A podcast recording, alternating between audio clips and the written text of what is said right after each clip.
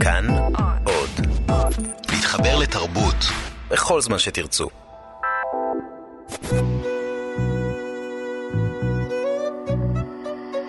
ליסה פרץ משוחחת.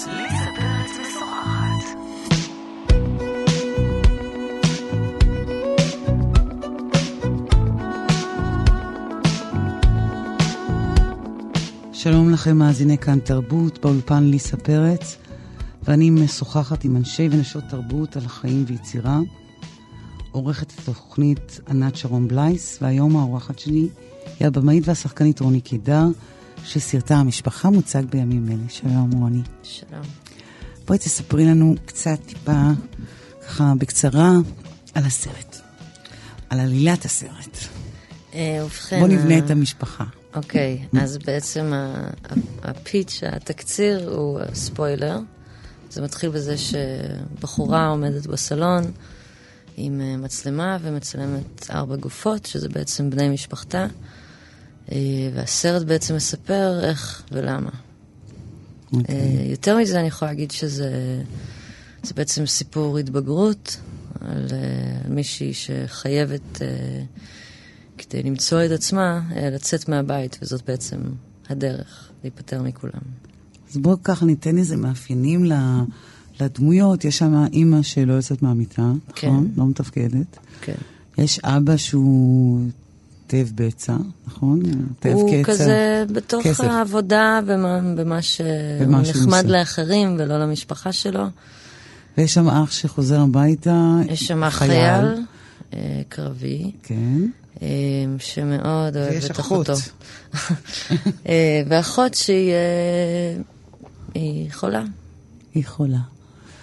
אמ, הדבר שאני הכי התרשמתי מהסרט, מעבר ל...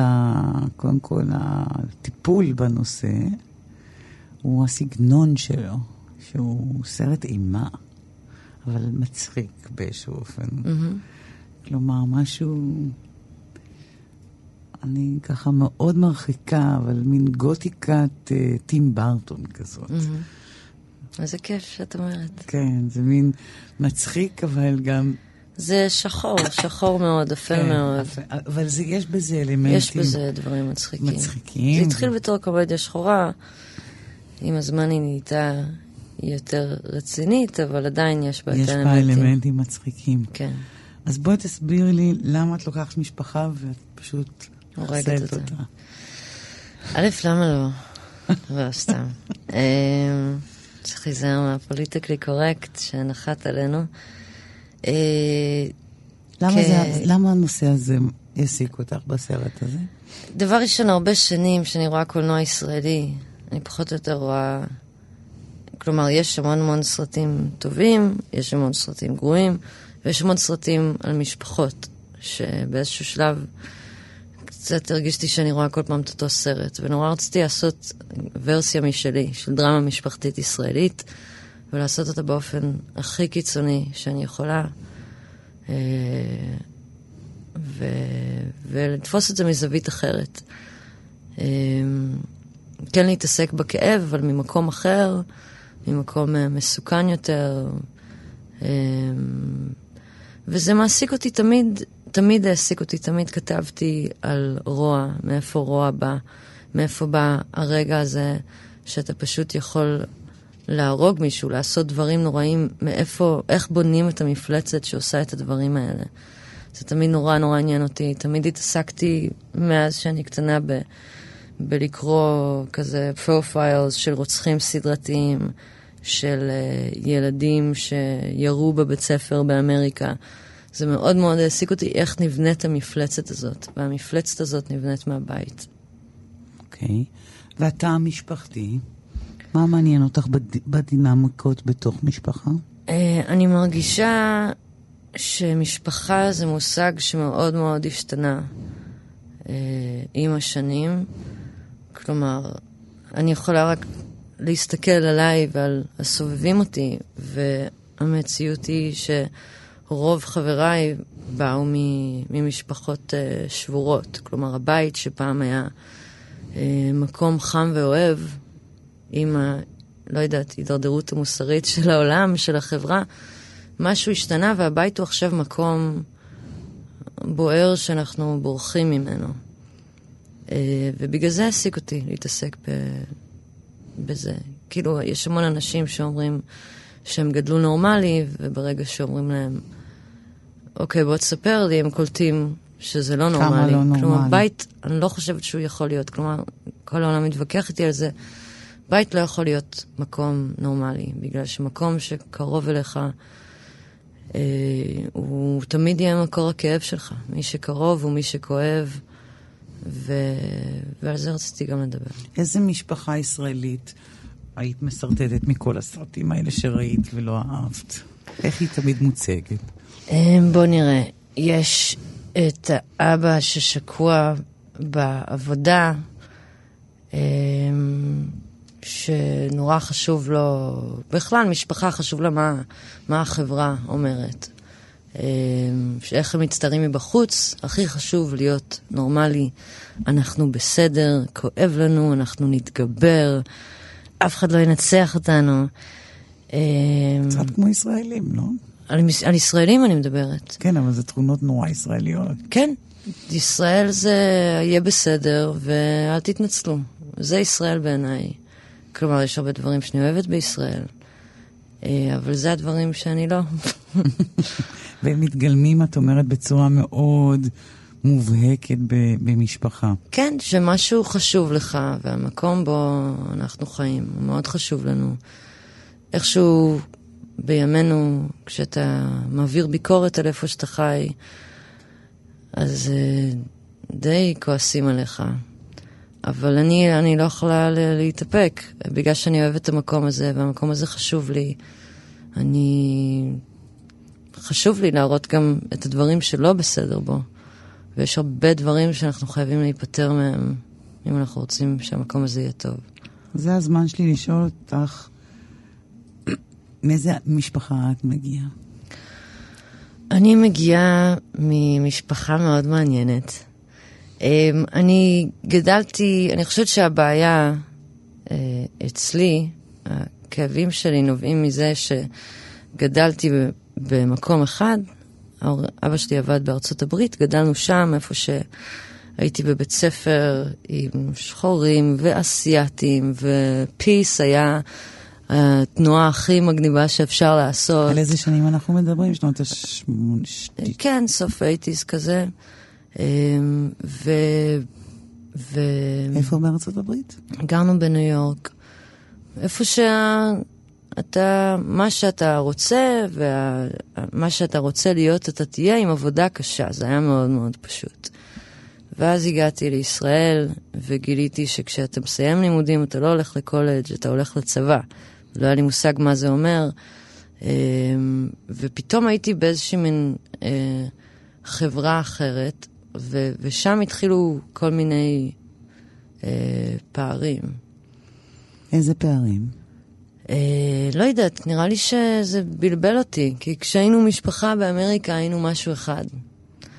וכשהגענו לארץ, אז משהו, לא יודעת, משהו השתנה. נהיה לחץ, נראה לי, במקום הזה. גדלתי ברמת אביב, ו... וואו, קשה שם. צפונית. אה, גיליתי, עברתי, עברתי לראש העין, שזה זה המקום האהוב עליי. עברנו, עברת? כל המשפחה, כל הזמן כיתה? עברנו דירות. בכיתה ה' הייתי בראש העין, אחרי זה חזרנו לרמת אביב, אחרי זה לתל אביב, לא משנה, הסתובבתי. אה, אבל אה, לא יודעת, התבלבלו לי המושגים, התבלבלו לי הערכים, ככל שהזמן מתקדם, אני היום בת 34, אז עוד יותר, אני לא מבינה לאן הלכו המושגים היפים האלה שגדלתי עליהם. ו- ומשם הכאב, גם בתוך הבית, גם מחוץ לבית, באופן כללי כבן אדם, זה הכאב שלי. אבל ה... אולי זו איזה מין התרפקות כזאת, שאין לה כל כך אחיזה במציאות, שפעם לא חושבת. היו ערכים. אני... כי משפחה היא גיהנום, מאז ומעולם. הספרות הטובה ביותר. נכון, אבל... נכתב, דוסטויבסקי אמר, כן. אותו כל משפחה. נכון, אבל... אומללה בדרכה שלה. כלומר, זה גיהנום. זה גיהנום, אבל אני חושבת ש... אני מרגישה שפעם חייתי בעולם, עכשיו אולי זה תלוש מהמציאות, אני רואה את זה ככה, שגדלתי בעולם ש, שבו פעם הייתה תחושה שכולם קצת נזהרים אחד על השני. כלומר, סתם, כשגרתי בארצות הברית, אסור היה לי ללכת לבית ספר לבד. הייתה תחושה ששומרים עליי. ו... ובארץ, גם כשהייתי קטנה יותר וגם בתור גדולה. לא יודעת, משהו... מישהו לא פיקח עלייך. כן, אבל זה, זה כי... כלומר, זה לא רק ההורים שצריכים להגן עליך. ופה לא שומרים על אף אחד, אני מרגישה. נחזור למשפחה בסרט.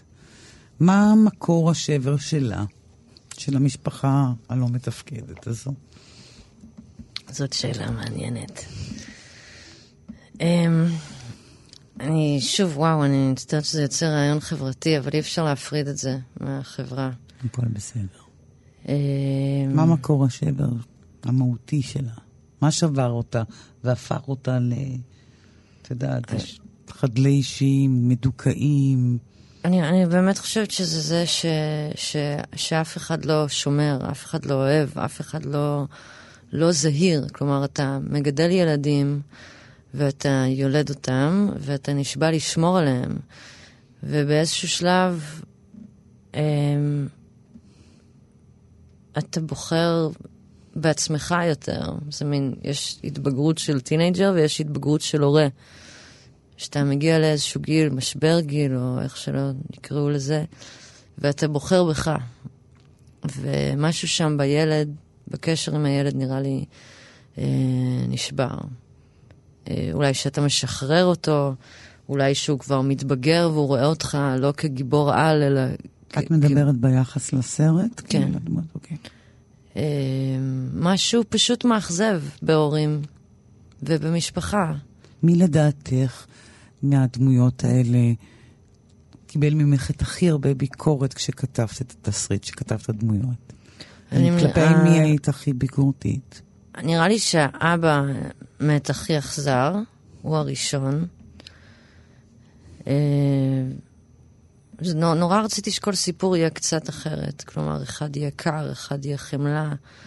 Uh, אבל מי את ככותבת, כשכתבת דמויות? אל מי היית הכי פחות אה, עם חמלה? אה, לאבא. שהוא היה אמור להיות עמוד התווך. אה, זה פשוט, משם מתחיל הכדור שלג, כלומר זה צריך להתחיל לפי המבנה מבחינתי, זה צריך להתחיל, כלומר יש את התאונה, היא נפצעת בתאונה והאבא לא רואה את זה. ואז היא הורגת אותו קר. והיא לא רוצה להרוג, אבל זה כבר, ברגע שאתה מתחיל, זה כבר נהיה, זה כבר, כבר התחלת. אה, אני ציפיתי של, שככותבת אישה, הדמות שתהיה הכי ביקורתית אליה זו האימא. אני חושבת שאני אני כן מרגישה שאני ביקורתית לכולם, אבל יש כאלה פשוט אהובים יותר. לא, הפכת את האימא למשהו שרובץ במיטה ומכור לכדורים, מאוד פסיבי. כן. אז היה לי מין פנטזיה כזאת שהיא תהיה הדמות ש... תמיד יש את הדמות שאיתה אתה מנהל איזה דיאלוג נורא נורא קשה, ומשום שהיא אישה ואת אישה, אז זו הייתה הציפייה שלי. Okay. אוקיי. אבל היא, היא הייתה נורא נורא קצת מעוררת רחמים, האימא הזאת. הם, אני נורא אוהבת ליצור הרבה אהבה בדברים, גם כשיש את ה-villains, כאילו זה... אני, אני אוהבת, כאילו, אני אוהבת גם לשלב טוב ורע, כאילו, אחד הסרטים הקצרים הראשונים שעשיתי הייתה קומדיה רומנטית, קראו לה קומדיה רומנטית, היא הייתה קומדיה רומנטית על אנס ונאנסת, והסיפור האהבה שלהם. ו... ובאתי לעשות את זה ממקום של בוא נראה אם אפשר לקחת את מישהו שהוא פשוט נבל ולהפוך אותו ל-15 דקות של בן אדם. כי עם, עם התיאוריה הזאת של אין אנשים רעים, יש אנשים שרע להם, כלומר כל אחד בא פגוע, הוא עושה רע, לא, הוא לא נולד ככה, וזה פשוט דברים שמפלצות שאנשים אחרים בונים. אני כל הזמן מתעסקת בזה. אז זה סתם דוגמה. המפלצת שבאדם. כן. למה זה מעסיק אותך? אמ, לא באופן חברתי, באופן אישי. לא, באופן אישי תמיד ששמעתי סיפורי זוועה, זה פשוט, כאילו היה לי שוק, אבל אז זה, זה סקרן אותי. אני זוכרת כל פעם שהיה, אה, עדיין, כל פעם שיש ירי בבית ספר ב- באמריקה, אני חייבת לדעת מי עשה את זה, מה קרה לו. אני חייבת להבין את מה שאני לא מבינה. כי מה זה ייתן לך?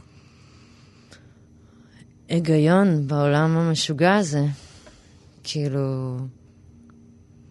קשה, קשה מאוד. אתה, אתה יכול להשתגע אם תבין שזאת המציאות ואתה פשוט אמור לקבל אותה ולא לשאול שאלות. אפשר להשתגע. או שאפשר לדבר על זה. אמ, אין הרבה סרטי אימה בקולנוע הישראלי. נכון. זה עצוב מאוד. אין, אין במאיות שעשו סרטי אימה. אה, אני לא יודעת אם יש במאיות. תשמעי, זה... לדעתי, אין במאיות שעשו סרטי אימה. אני בטוחה שפספסנו מישהי והיא יושבת בבית ומאוד מאוד נעלבת. אוקיי, אז ממש, בשמי ובשם רוני אנחנו ממש מתנצלות. אה, אבל... אני, אני חושבת ש... את מהבודדות, אוקיי? בוא כן. נכניס אותך לקטגוריה אקסקלוסיבית. א', אני חושבת שאני מהבודדים שעושים בכלל קולנוע ז'אנר ומסוגנן. אמ, כלומר, אני שונאת לבוא ולייצג נשים. אני, אני... מה זאת לא, לא אומרת? לא, לא צריך לבוא ו, ולהגיד... אה, איך אני אומרת את זה נכון? אמרנו בלי פוליטיקלי קורקט, את זוכרת? לא, אני, אני מנסה להבין למה אני מתכוונת בעיני עצמי. גם אין הרבה נשים, נכון, בז'אנר, וגם אבל אין הרבה ז'אנר בכלל. אימה. כן.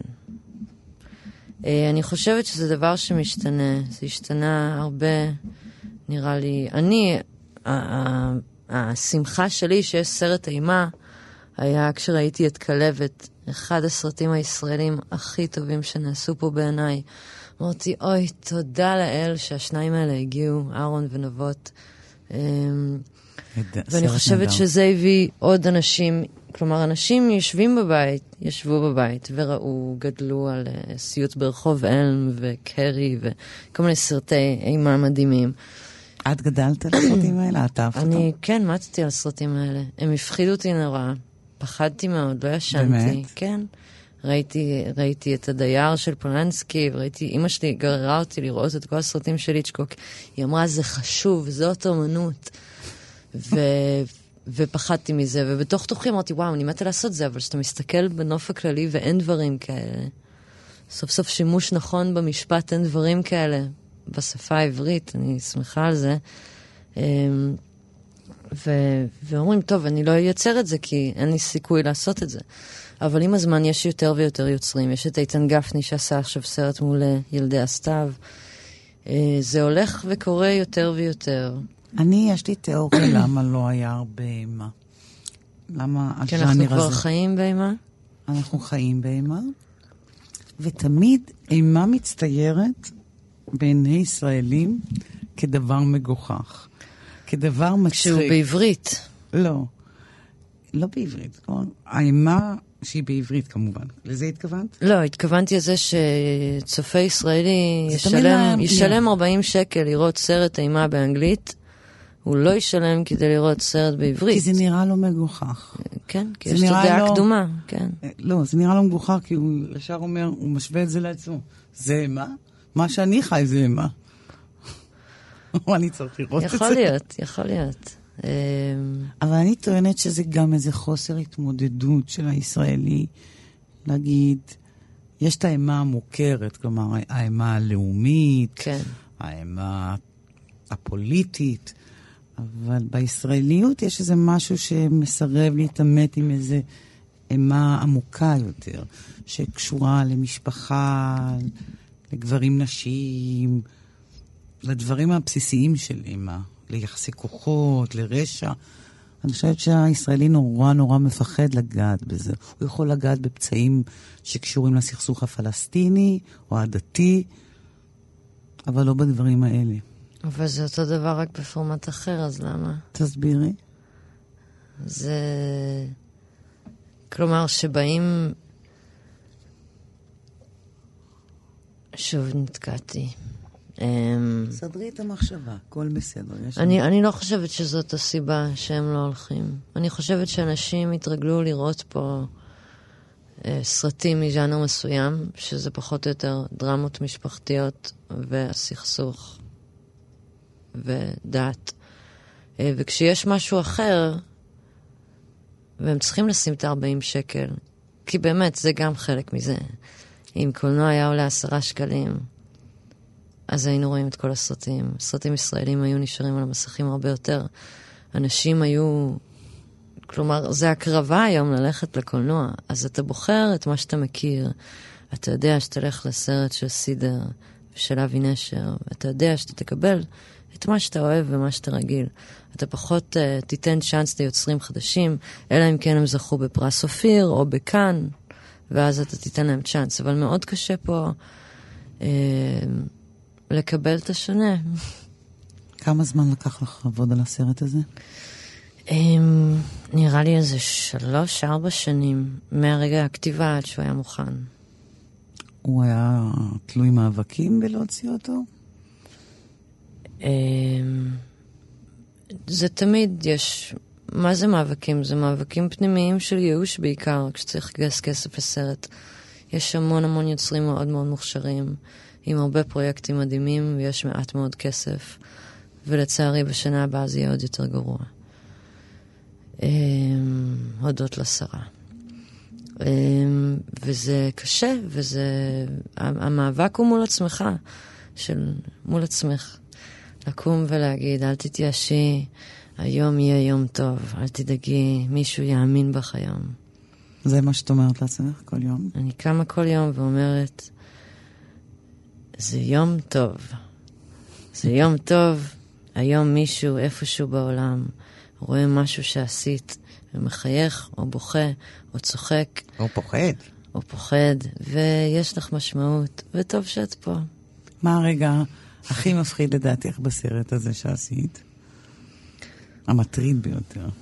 אני מניחה שזה הסצנת רצח של האימא. שהיא לא נעימה, זה לא נעים לרצוח אימא, אבל אני, אני אגיד שאת הסצנה הזו אה, די אימא שלי כתבה. אני לא ידעתי איך להרוג את הדמות הזו בצורה אוהבת, ונורא חשוב לי, נורא היה לי חשוב שזה יהיה בצורה אוהבת, ושלחתי לה ואמרתי לה, איך, איך עושים את זה, איך עושים את זה. מה היה המחסום שלך עם זה? שאת פשוט לא ידעת או ש... לא, לא קשה? רציתי שזה יהיה... אה, רע, רוע. רציתי שזה יהיה מאוד שונה מה, מהמוות של האבא. אה, רציתי שזה יהיה מאוד אוהב, מאוד מרגש, ושזה יהיה הסכין הראשון של הסרט. אז נעזרתי בה, אני נעזרת בה המון, היא כותבת מדהים, אמא שלי. כן? כן. אה, זה היה נראה לי, וגם, וגם איך היא כתבה את זה? כלומר, היא ממש בנתה את הסצנה? ו... אני לא זוכרת כבר, נראה לי שהיא פשוט כתבה לי את הרעיון, או משהו כזה, מה הולך שם. אבל זו הסצנה שהכי פחדתי ממנה. אה, וואו, ממש פחדתי ממנה.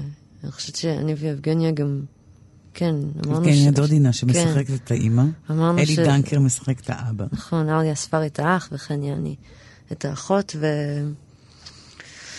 זהו, אני, זה הכי... אני חושבת, אני לא יודעת אם עשינו על זה בכלל חזרות. אני חושבת ששתינו, גם אני וגם יבגניה, אמ, פשוט התעלמנו מהסצנה הזאת, בגלל שידענו שהיא פשוט תתקיים. וגם, האמת שלא היינו אמורים לצלם את חן עושה את הסצנה הזאת. זה משהו שעלה בזמן הצילומים. כאילו אמרתי לעוזר במאי, בוא נצלם גם אותה. אני זוכרת את זה, כי זו הייתה דילמה גדולה, כי היה לנו זמן ב breakdown רק לשלושה טייקים. אז אמרתי, סבבה, אז חן תיקח שני טייקים ואני אקח אחד ויהיה מה שיהיה, ואני אערוך את זה יפה ויהיה בסדר. אבל כן, זה נורא הפחיד אותי. אבל באמת שהכל כל כך הרבה, כל כך פחות מפחיד שיש לך שחקנית כזאת. כן, את סומכת עליה. כן, לגמרי, את סומכת על העולם שיש לך מישהי כזאת בסביבה, לגמרי. ליסה פרץ משוחחת. איתי באולפן, הבמאית והשחקנית רוני קידר. אז בואי נדבר טיפה על. על דברים קודמים שלך. איפה למדת? בבית ברל. וואו, לא סם שפיגלית ולא אוניברסיטת תל אביב. אה, לא, אני חושבת שביקשו ממני פסיכומטרי, אני פסיכומטרי, ואני חושבת שרציתי ללכת לבית ספר שהוא לא תחרות. אז רצית סביבה יותר... כן, באוניברסיטת תל אביב אה, רצו פסיכומטרי, ואמרתי, אני אלך לבית ברל. אני שמחה שהלכתי לשם. זה כיף ללמוד עם חתולים ודשא, ו... ונעמי שחורי, וארי קפלון, ואחלה מורים, ואחלה אנשים. והסרטים שעשית בעבר עסקו בנושאים גם לא פחות קלים. הם בדרך כלל עוסקים במוות. תסבירי. אה, הסרט, הסרט גמר שלי, זנב, עם מאיה מורון ואוהד קנולר, היה לבחורה, קומדיה רומנטית על בחורה שרוצה להתאבד, ובחור ש... מחפש בחור שאוהב אותה מספיק כדי להרוג אותה. אה, ג'ו ובל היה כמו תלמה ולואיז, גרסת לסביות, בחורות בטעות הורגות מישהו ובורחות, צריכות להתמודד עם זה. אה, סוף עולם היה על חבורה של אנשים ביום האחרון בחיים שלהם. הם עושים מסיבה, להיות ביחד כשסוף העולם מגיע, כדי ללכת ביחד בלי תחושה של לבד. ועכשיו, משפחה, זה, כן, למ, זה למ, מעניין. למה זה מרחף? כי זה מפחיד אותי. מוות, מוות זה... יש לזה ביטוי בחרדה? זה הכל חרדה, כל החיים האלה, חרדה אחת גדולה. לא, אבל יש לזה ביטוי ממשי בחיים? את אדם שנמנע מדברים? אני... את אדם שהיפוכונדר? את אדם ש... את יודעת, יש אה, לזה לא, מלא אני לא- ביטוי- מלא ביטויים. כן, אני לא היפוכונדרית, למרות שוואו, יכולתי להיות תכלס לפי האפיון דמות שלי. אמ, אימא שלי אמרה לי שכשנולדתי, אז הם, הם שחררו אותה ואמרו לה, יאללה, לכי הביתה, מזל טוב, והייתה לה תחושה לא טובה, והיא ביקשה לה- להישאר באשפוז, והשאירו אותה והפסקתי לנשום. אמ. ו... ואז גדלתי בתור ילדה מאוד חולה. Uh, עד גיל 11 הייתה לי אסתמה מאוד מאוד קשה, הייתי כל הזמן עם אינלציה, כל הזמן uh, בתוך אמבטיות. Uh, היה גם שלב של כל מיני זריקות, להבין למה, מה, מה הבעיה שלי. uh, ואני חושבת שבגלל שהתחלתי עם סיכויים נמוכים פשוט לעזוב את העולם הזה מוקדם, כשהתאוששתי, אז פשוט אמרתי, די, אני עושה, אני עושה הכל, והאויב היחיד שלי זה המעצור הזה, שהוא מוות. אה, נראה לי שזה קשור לזה. אה, ופשוט עצם הרעיון, שכל מה שאני אוהבת בעולם הזה, כל מה שאני מייצרת בעולם הזה, יכול ביום אחד פשוט להיפסק, פשוט מפחיד אותי נורא. אה, כל הזמן, כל רגע. והמדינה הזאת לא עוזרת לפחד הזה ללכת. אה, ונראה לי בגלל זה אני מתעסק בזה פשוט כל הזמן. יש סיכוי ש... שאני משוגעת. לא, אני לא משתמשת בכאלה תיוגים. זה ויש לא- סיכוי שנגיד תחתכי? שאני אתאבד? לא, שתחתכי ל- ל- לז'אנר אחר, ל- לתמה אחרת, לנושא אחר. ממוות? כן, החיים. אולי בעולם הבא. אמ, כן, אני מניחה שכן, כרגע זה, כל פעם אני חוזרת לזה. יש לי עוד פרויקטים הייתי שלא... אומרת, הייתי אומרת, עשית יותר מדי מהנושא הזה. לא, תשמעי, זה כמו אה, דוקטורט כזה. ארוך. כן, את חוקרת, חוקרת, חוקרת, חוקרת. מתישהו אני אבין. אבל שחררי, שחררי את הדוקטורט, תלכי בספר, די. לבחור בחיים, את אומרת. לא, לא, בנושא אחר לגמרי. לכי תתעדי ג'ירפות, אני יודעת מה. תיעדתי ג'ירפות. באמת? נסעתי לאוגנדה לתעד חיות. היה לי ממש כיף. תיעדתי גורילות, הייתי עם? גורילות. היה כיף. אה, אני מתעסקת בכל מיני דברים, אבל אה, מוות אולי זה הנושא ההוא עליי, ועשינו עליי. אז אמרת שאין סיכוי שאת חותכת לז'אנר אחר. אה, לא לז'אנר אחר, סליחה. לתמה אחרת, סליחה. לא, יש סיכוי להכל, אני יודעת מה יהיה איתי, מישהו יודע, אין לדעת במה אני אתעסק מחר. מה את עושה בימים אלה? על מה את שוקדת? אה, אני עובדת על אה, שני פיצ'רים שלי שכתבתי, שני פיצ'רים שלא אני כתבתי, שאני רוצה לביים, אה, ושתי סדרות שאני רוצה, שאני מפתחת עם חו"ל. אוקיי, על מה הסדרות האלה? אסור לי לדבר על זה. הבנתי, והסרטים? אני חושבת שגם על זה אסור לי לדבר. אבל זה עושה, כולם עוסקים באותה תמה? אה, לא, יש מחזמר. וואו, עליזות. על מות המוזיקה הישראלית. אה, יש סרט חברתי על מות המוסר הישראלי. יש אה, סדרה, יש סדרה על אהבה, אהבה ורצח. אה, יש סדרה על דת, ושני פיצ'רים האחרים, הם... אה, קשה לי להגדיר אותם, אז אני אמנע מזה. אוקיי. מה הסרט אימה הכי טוב שראית, אגב? חוץ מכלבת. כלבת הוא ללא ספק הישראלי האהוב עליי. הסרט האימה הכי טוב שראיתי, שהכי הפחיד אותי, זה הדייר של פולנסקי. זה כל כך מפחיד. אה, וסרטים, כאילו סיוט ברחוב אלם, אני נורא נורא אוהבת לראות, זה נורא נורא יצירתי.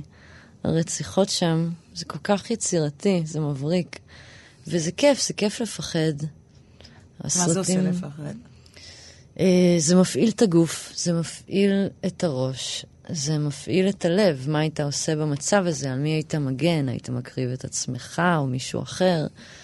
אה, זה גורם לך... זה פשוט נורא יצירתי, אימה. זה מאוד. יצירתי, ובגלל זה אני, אני אוהבת. זה פשוט תמיד, תמיד מקורי. או לא מקורי, מאוד. אבל בדרך מקורית. סטנלי קוברי, כל מיני... כן. כן? איצ'קוק כמובן. כן, איצ'קוק זה... אבל באמת, אני חושבת שהדייר הכי עשה לי טראומה מטורפת. בכלל, פולנסקי. זה כמובן, בימינו לא קל לאישה להגיד פולנסקי, אמ, אבל באמת שאני... ואף על פי כן, את אומרת. מאוד אוהבת את העבודות האלה, וזה חלק מהסיבות שרציתי לעשות קולנוע, סרט רתיעה. כן. דברים מאוד מאוד כל כך יצירתי ומרגש. נכון? כשהיא, הקטע הזה עם הקירות והידיים, כן. ותמונות כאלה שלא לא רואים בשום מקום. את גם מביימת בתיאטרון. ביימתי בתיאטרון ואני מאוד רוצה לביים בתיאטרון מה ביים בתיאטרון? אה, ביימתי אה, בעכו שלוש הצגות, וביימתי בתיאטרון קצר הצגה שקוראים לה "זה פוליטי", זה היה לפני שנתיים או שנה בתיאטרון קצר, אה, הצגה על אה, זוג חיילים שחוגגים את האניברסרי שלהם ומזמינים זונה, אבל הזונה שמגיעה היא פלסטינית והחייל ימני והוא לא מסוגל לשכב עימה. אה, זו קומדיה, סאטירה זה היה, וזה... זה כל כך שימח אותי, קיבלתי שתי ביקורות על ההצגה הזאת. זה תיאטרון קצר, זה כאילו עשר דקות. מה אתם בכלל טורחים לבקר?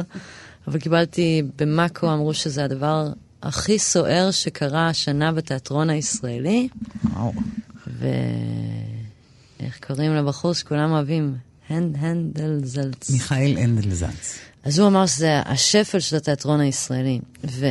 אין דבר יותר מרגש מלביים שוב פעם הצגה אחרי מלא שנים שלא ביימתי הצגה, ולראות את, רק את שתי הביקורות האלה, שכל אחת אומרת משהו אחר. את קוראת ביקורות? אמ, אני קוראת את הכותרת, ואם היא... יש גם מבקרים שאני אוהבת. מבקרים שאוהבים קולנוע, ויש את המבקרים ששונאים קולנוע ישראלי, שפחות כיף איתם. אני יותר נעלבת בשם חבריי היוצרים כשאני קוראת ביקורת על מישהו אחר, מאשר שאני נעלבת על עצמי. כי אני פשוט מצפה לגרוע מכל, כי אני פשוט רגילה. את רגילה לביקורות גרועות? זה מה שאת אומרת? אני רגילה לביקורות. אה.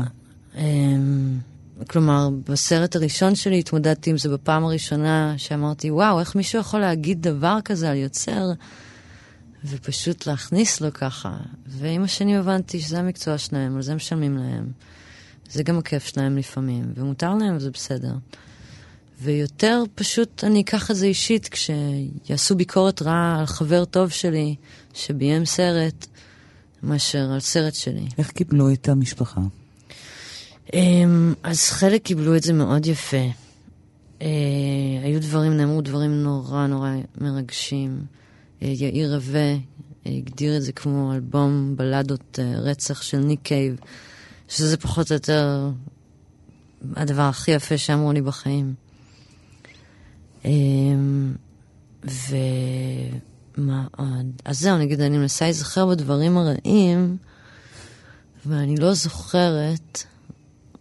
כאילו, נראה לי שמחקתי את זה. הדחקת. כי אין לי מה לעשות עם זה, אני מבינה? אני באה לסרט, אני באה בתור מפיקה, בתור יחצנית. יש לי ביקורת טובה, אני אקרא אותה בשביל לחפש את המשפט, לשים על הפוסטר.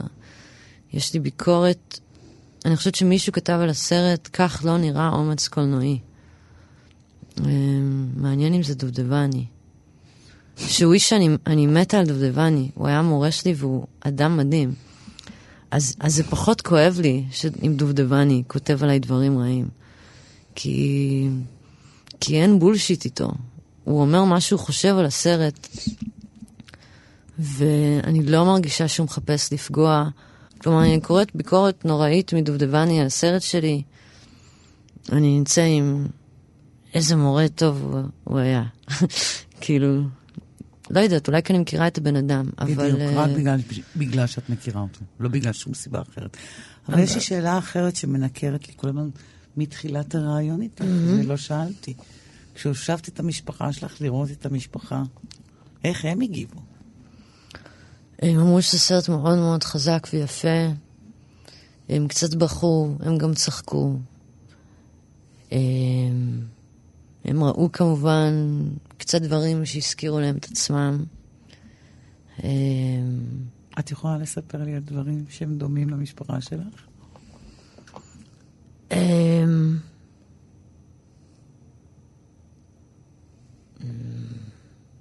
לא, נראה לי שאני אשמור את זה לעצמי ולהם.